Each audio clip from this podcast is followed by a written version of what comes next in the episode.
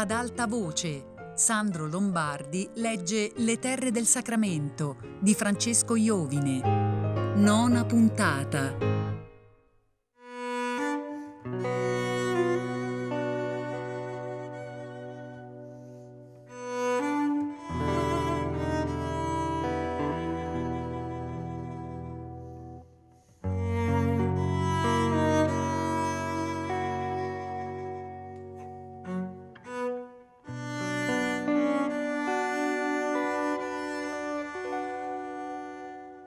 Verso la fine di luglio capitarono a Morutri Elpidio, Gesualdo e Ferdinando. Luca era sul suo lettuccio e leggeva uno dei romanzi che zio Filoteo ritagliava dalle battaglie del mezzogiorno. Sentì il fischio di Elpidio, lo riconobbe, balzò agilmente dal letto, fece le scale a precipizio e si trovò nella strada. Bisogna venire a scovarti nella tana, toro di Morutri, fece Gesualdo stringendogli la mano. Ma io non sapevo che eravate tornati, fece Luca. Ti ritiri in campagna, vecchio gentiluomo, disse Elpidio. E mi mangio le rendite nell'ozio, completò Luca. Attraversarono il paese e uscirono nei campi. Si fa a tempo ad andare al calandro?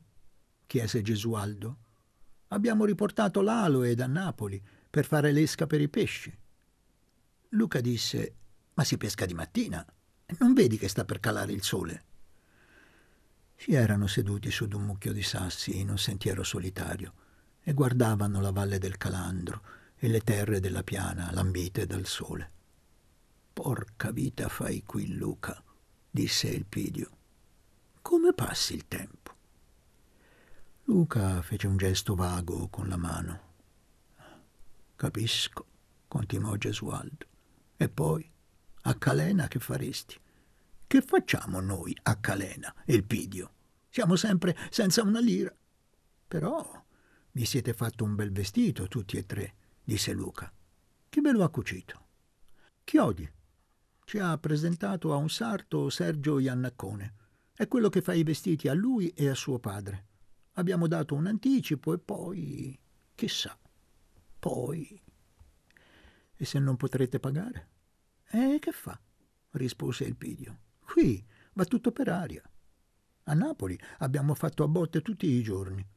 Una volta a San Giovanni a Teduccio abbiamo detto qui ci vorrebbe Luca. Abbiamo assalito la Camera del Lavoro e la cooperativa dei socialisti. E perché lo avete fatto? Eh, caro mio, tu non sai niente. Fanno i prepotenti. Sono protetti dal governo e ne approfittano. Il giorno prima avevano picchiato quattro studenti che portavano la camicia nera. Tu non sai che razza di casino c'è a Napoli. Siamo stati tutti promossi senza fare esami, disse Gesualdo.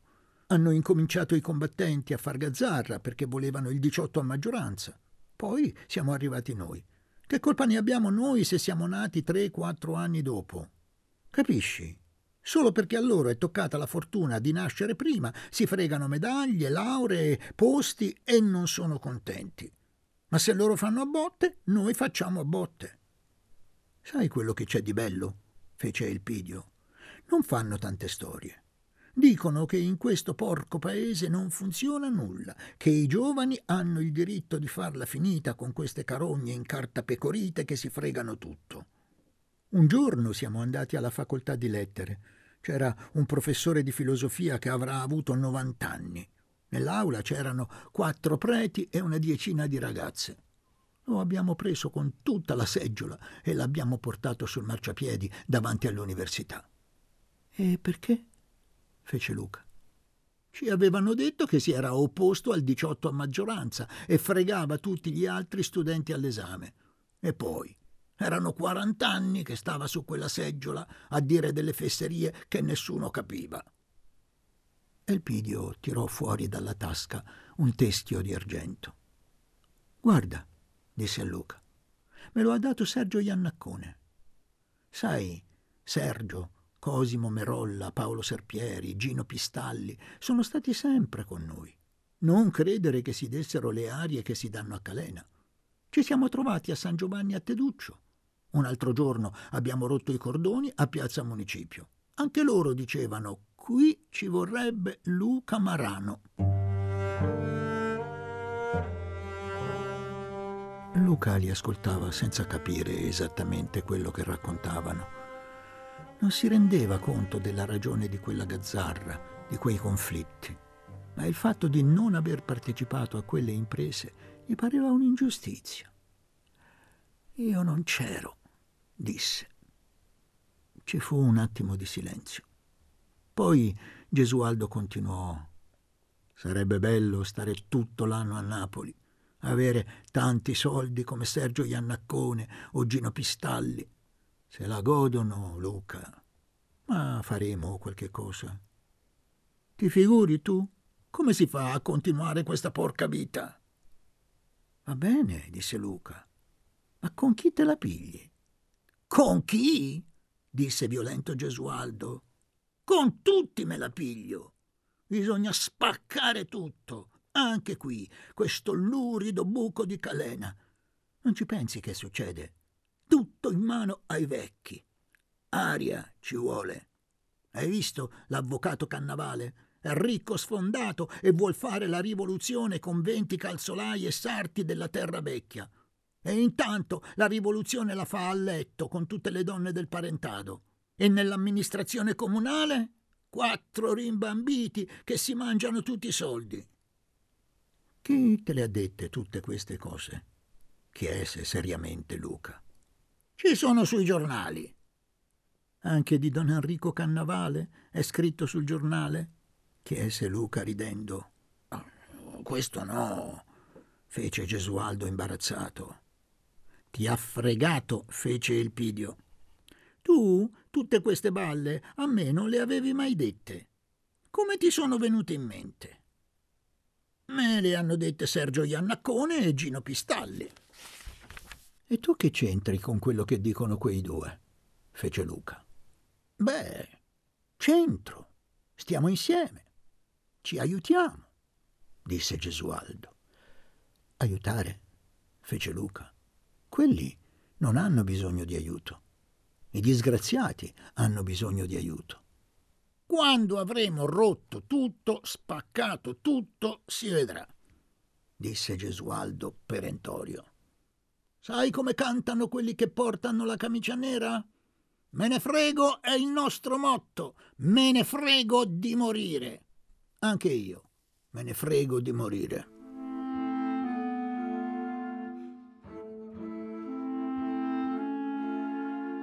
Gesualdo aveva detto le ultime parole a testa bassa, tracciando sul terriccio nervosamente dei disegni bizzarri.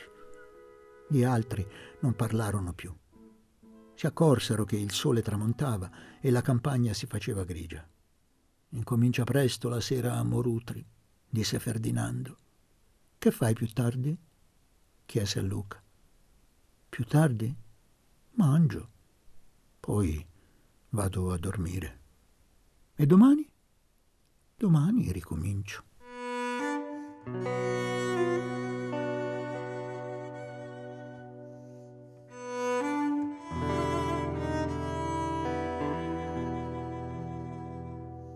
Un giorno, sulle rive del Calandro, Luca fece un incontro singolare. Aveva preparato l'impasto per i pesci con un po' di aloe che gli aveva lasciato il pidio aveva risalito la corrente fino alla gora della fiata Melpo, dove l'acqua aveva un breve ristagno prima di precipitare a valle, e aveva lanciato nell'acqua la sua esca. Poi, seguendo la riva lentamente, aveva raggiunto il punto dove era solito fare il suo bagno. Aveva visto, seduto sulla sponda, un uomo vestito di nero, con una canna da pesca in mano. L'uomo era assorto, Guardava le acque chiare con la testa leggermente china folta di capelli grigi e non aveva inteso il leggero passo di Luca che, scalzo, saltava tra ciottoli ed erba ai margini dell'acqua. Quando Luca gli fu vicino, si accorse che aveva la chierica e portava un collare di celluloide sulla camicia. È un prete, fece tra sé. Mai visto. Poi, d'un tratto, si ricordò di aver sentito parlare da suo zio di un missionario di Calena che era tornato in vacanza al suo paese dopo 40 anni e abitava in una casetta a un tiro di fucile sulla strada che dalla città andava a Pietrafolca. Don Giacomo Fontana vide a un tratto, riflessa nell'acqua, la figura ondulante di Luca. Volse lentamente la testa e disse Buongiorno. Buongiorno, rispose Luca arrestandosi. Il prete gli piantò in volto due occhi tranquilli e penetranti e gli sorrise, come per dar prova che il rapido esame fatto sulla persona del giovane era di suo gradimento. Strano, disse a un tratto il prete. Ecco una trota che si lascia portare a riva come un pezzo di legno. Luca arrossì violentemente e disse con un soffio è una trota morta. Come morta? Morta avvelenata. E tu come lo sai? Sono stato io a buttare un impasto fatto con l'aloe più su alla fiata melpo. E tu peschi così? disse il prete con dolente meraviglia. Ammazzi cento pesci per prenderne uno? Comodo e rapido. Per qualche istante non aggiunse altro, poi disse Curioso.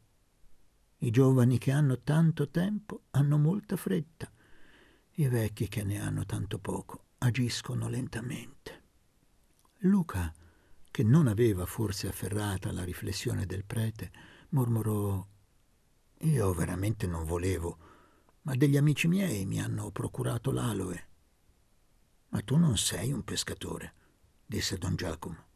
Tu peschi per divertirti. E ti diverti così? No, non mi diverto. E perché lo fai allora? Così. Male, ragazzo. Bisogna sempre chiedersi le ragioni delle proprie azioni. È giusto, fece Luca seriamente. Il prete gli aveva fatto un cenno d'invito perché si sedesse accanto a lui. Poi disse Forse sarà meglio che, avendone ammazzati tanti, prendi almeno i pesci che vengono a riva. Non se ne vedono, disse Luca. L'acqua deve averli portati lontani. Più giù la corrente è forte.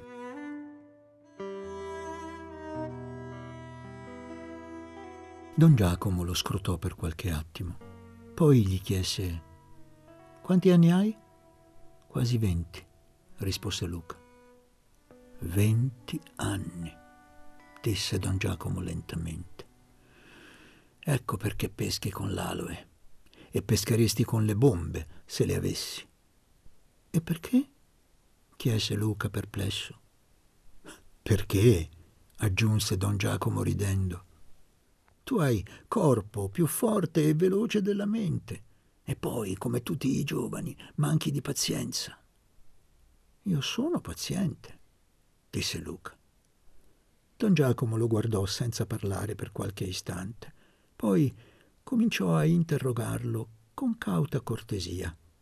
Luca rispondeva alle sue domande brevemente, con una specie di ritegno, come se prima di accordare confidenza a quel vecchio prete che aveva incontrato, per caso, nel luogo meno adatto agli incontri singolari, volesse rendersi conto delle ragioni segrete di quella curiosità. Ma via via che il loro discorso si faceva più fitto e il prete parlava di sé senza che il suo interlocutore glielo avesse chiesto, Luca si fece più loquace. Io, disse il prete, sono stato quarant'anni in Africa. Tu sai la riflessione più dolorosa che ho fatto in tanti anni? Ho visto migliaia di uomini e di donne crescere, invecchiare e morire con perfetto svolgimento della loro vita fisica, ma la loro mente rimaneva immobile. Morivano corpi di vecchi con cervelli di bambini. Erano uomini coraggiosi che si battevano contro le belve e tremavano di paura per la predizione di uno stregone. Erano temerari di corpo e vili di anima. Ci sono due forme di coraggio, aggiunse, come parlando a se stesso. uno fisico e uno mentale. Io dovevo cercare di dare loro questo secondo coraggio. E lei riusciva a convertirli? chiese storditamente Luca. Molte volte non lo tentavo neanche. E perché? Lei non era laggiù per fare questo? Don Giacomo sorrise. Già, a parole. Ma per farlo avrei dovuto incominciare a sostituire nella loro mente una paura con un'altra paura. Vedi, Luca, aggiunse don Giacomo guardandolo profondamente negli occhi, sarebbe stato necessario passare sul corpo di tutti i loro demoni. E questo viaggio si fa solo quando si è assistiti dalla ragione, che è la luce di Dio. E la loro ragione era troppo debole per sopportare lo sforzo. Don Giacomo continuava a reggere in mano la canna, ma l'amo senza esca oscillava lentamente sul pelo dell'acqua. Luca lo ascoltava sorpreso, seguendolo con la mente avida, tesa. Per la prima volta nella sua breve vita trovava in bocca a un uomo parole e idee che forse avrebbe potuto trovare nei tanti, troppi libri che non conosceva. A un tratto come se quel placido ragionare avesse messo in moto molle segrete della sua mente, disse non senza imbarazzo, come a se stesso, ma nel Vangelo c'è scritto, beati i semplici, perché per essi sarà il regno dei cieli. Don Giacomo rise con aperta gaiezza. Certo, i semplici, i puri. D'accordo, d'accordo. Ma la semplicità, la purezza, non si trovano all'alba della vita. Nell'impeto feroce dell'istinto c'è mosto torbido, caro Luca.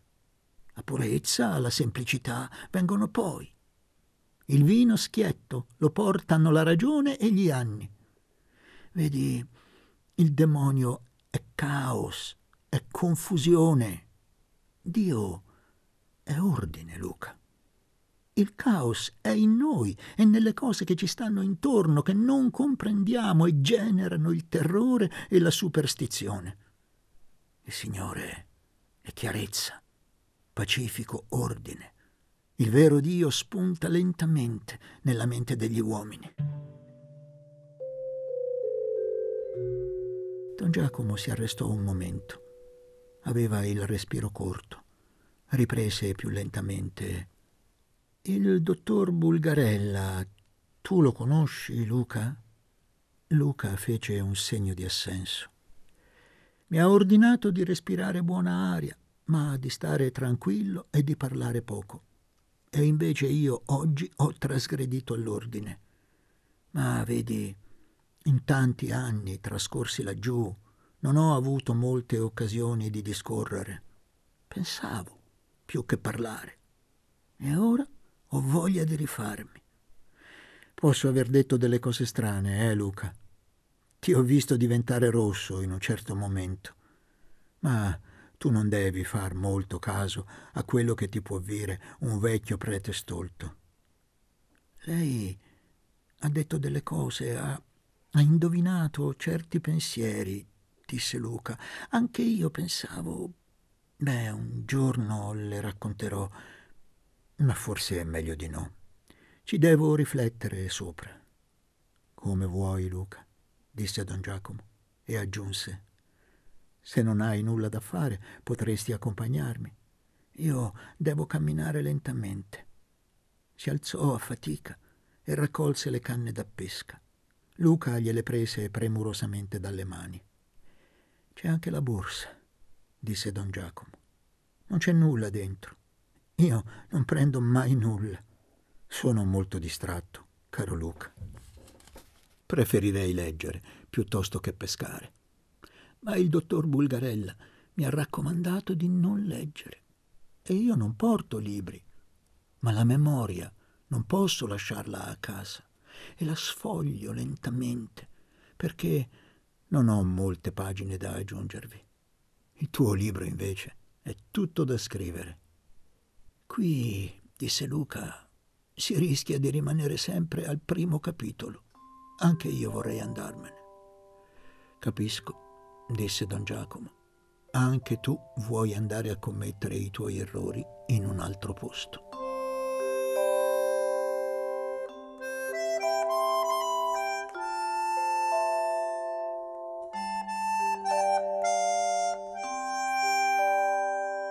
Giuseppe, Matteo e Michele Marano tornarono dalla piana la seconda settimana di luglio. Erano più di cento i mietitori di morutri e di pietrafolca che erano andati a mietere nella piana. Gli altri anni tornavano dopo 15-20 giorni, ma in quella stagione avevano insolitamente tardato. Il grano su per le groppe che rimontavano verso le Mainarde chinava il capo e scrosciava sotto il fiato del vento meridionale che si insinuava nella valle del Calandro. Tornarono una sera al crepuscolo, in piccola processione. Montavano con passo affranto la costa che dalla piana portava al ciglione franoso dove erano situate le ultime case di Morutri. I tre Marano erano cotti dal sole come tegole appena sfornate. Avevano le palpebre arrossate e i corpi secchi come sterpi. La sera si ritrovarono a tavola con gli altri della famiglia che erano andati in campagna per incominciare la mietitura nelle parti più basse. Seppe Marano dava spiegazione del ritardo. Quelli della piana volevano l'aumento della paga e al secondo giorno se ne andarono. Gente pazza quella della pianura, ma furba, molti soldi e poca fatica. Un giorno venne il nostro Massaro e ci disse Belli figli, chi vuole pane per l'inverno, qui c'è lavoro anche di notte. Quei briganti vogliono l'aumento di paga e io li ho mandati a farsi fottere. La paga l'aumento a voi e vi faccio lavorare pure di notte con la luna. Si dorme quando il sole è a piombo, chi vuol dormire. Gente di montagna, dura come la pietra. Chi accetta alzi la mano. Abbiamo accettato tutti, noi di Morutri e di Pietrafolca. Solo Pasquale Ficetra, lo scarparo di Calena, scuoteva la testa e diceva sottovoce Tradiamo i compagni, fratelli. Se ci aumentano la paga, l'aumentano a tutti. Se vogliamo lavorare, lavoriamo da cristiani e non da animali. La notte è fatta per dormire e mentre noi lavoriamo togliamo il pane agli altri. Ma noi gli abbiamo detto Nessuno gli toglie il pane. Gli altri anni abbiamo mietuto tutti insieme. E poi, chi li conosce, quelli? Pasquale Ficetra è tornato dopo tre giorni con quelli della piana, mentre facevamo merenda, e si è messo a far segni perché ci voleva parlare. Ma nessuno gli ha risposto. È tornato con voi, Pasquale? domandò Luca. Non è tornato, una sera un guardiano gli deve avere impallinato il culo. Ci hanno detto che avevano dato fuoco a una bica di grano su un'aia. Hanno fatto bene a sparargli. Non si distrugge la grazia di Dio. Che ne pensi, Luca? Io penso che vi potevate mettere d'accordo per lavorare tutti insieme, rispose Luca. A me pure piace l'accordo, fece Giuseppe. Siamo tutti figli di Dio. Ma quelli non hanno voglia di lavorare. Stanno bene nella piana, Luca. A quelli gli fa male il brodo grasso. E Matteo disse con lentezza, come se avesse meditato a lungo le sue parole. Sono di un'altra razza. Figurati che se cade un asino e si fa male, gli saltano addosso coi coltelli, lo scuoiano e se lo mangiano. Non guardano neanche se può o non può guarire. Non si vedono asini zoppi nella piana, disse Michele vanitosamente. Io ci ho lavorato notte e giorno. Il guardiano mi diceva Michele Marano falcerebbe i carpini con i suoi colpi. I guardiani avevano capito che c'era chi non voleva farci lavorare e giravano armati di fucili. C'era la gente che aveva invidia perché ci facevamo voler bene dai guardiani. Rispetta sempre chi comanda, diceva mio padre, fece Seppe con tono sentenzioso. Poi si volse lietamente dalla parte di Luca e gli disse A ottobre puoi andare a Napoli a fare i tuoi esami, Luca. Tuo padre e i tuoi fratelli hanno lavorato anche con la luna. Qui si udì la voce aspra, stizzosa di Beata, che fino allora aveva ascoltato senza fiatare i discorsi degli uomini. Lui fa gli esami e io faccio la mala femmina. Beata si avvicinò al gruppo degli uomini. Con il mestolo nella destra, con l'altra si tergeva il sudore sul viso abbronzato dal calore del fuoco. Che c'entra questo? chiese Giuseppe. C'entra. Io sono senza dote. E chi mi ci piglia senza dote? Tu non ti devi maritare domani, disse il padre. Né domani né dopodomani, se ho le casse vuote, aggiunse Beata. La gente passa e non si volta. Non ha uno straccio, Beata Marano. Sempre per lui, tutto per lui. Poteva starsene in seminario con la grazia di Dio. Da quando si è spogliato da prete è entrato il diavolo, Dio ci liberi, in questa casa. Io mi devo comprare la fisarmonica e le scarpe leggere per ballare, disse Michele. Con i chiodi non si balla.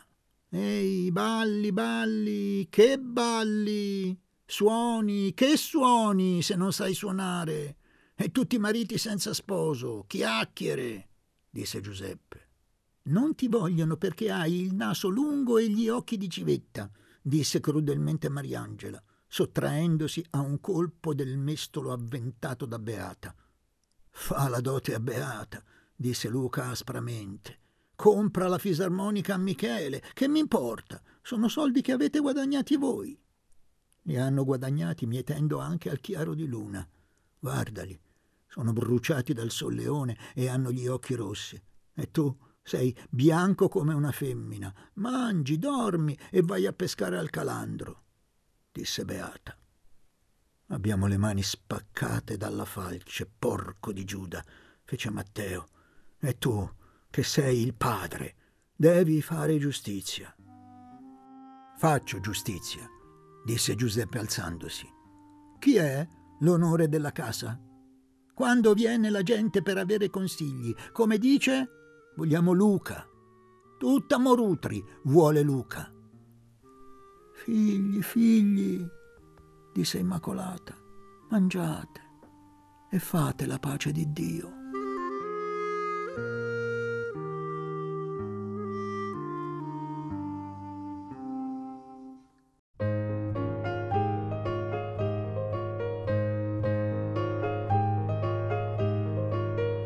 Sandro Lombardi ha letto Le terre del Sacramento di Francesco Iovine, a cura di Fabiana Carobolante con Jacopo De Bertoldi, Luigi Iavarone, Diego Marras e Chiara Valerio. Tutte le puntate su Rai Play Radio. Ad alta voce è un programma Rai Radio 3.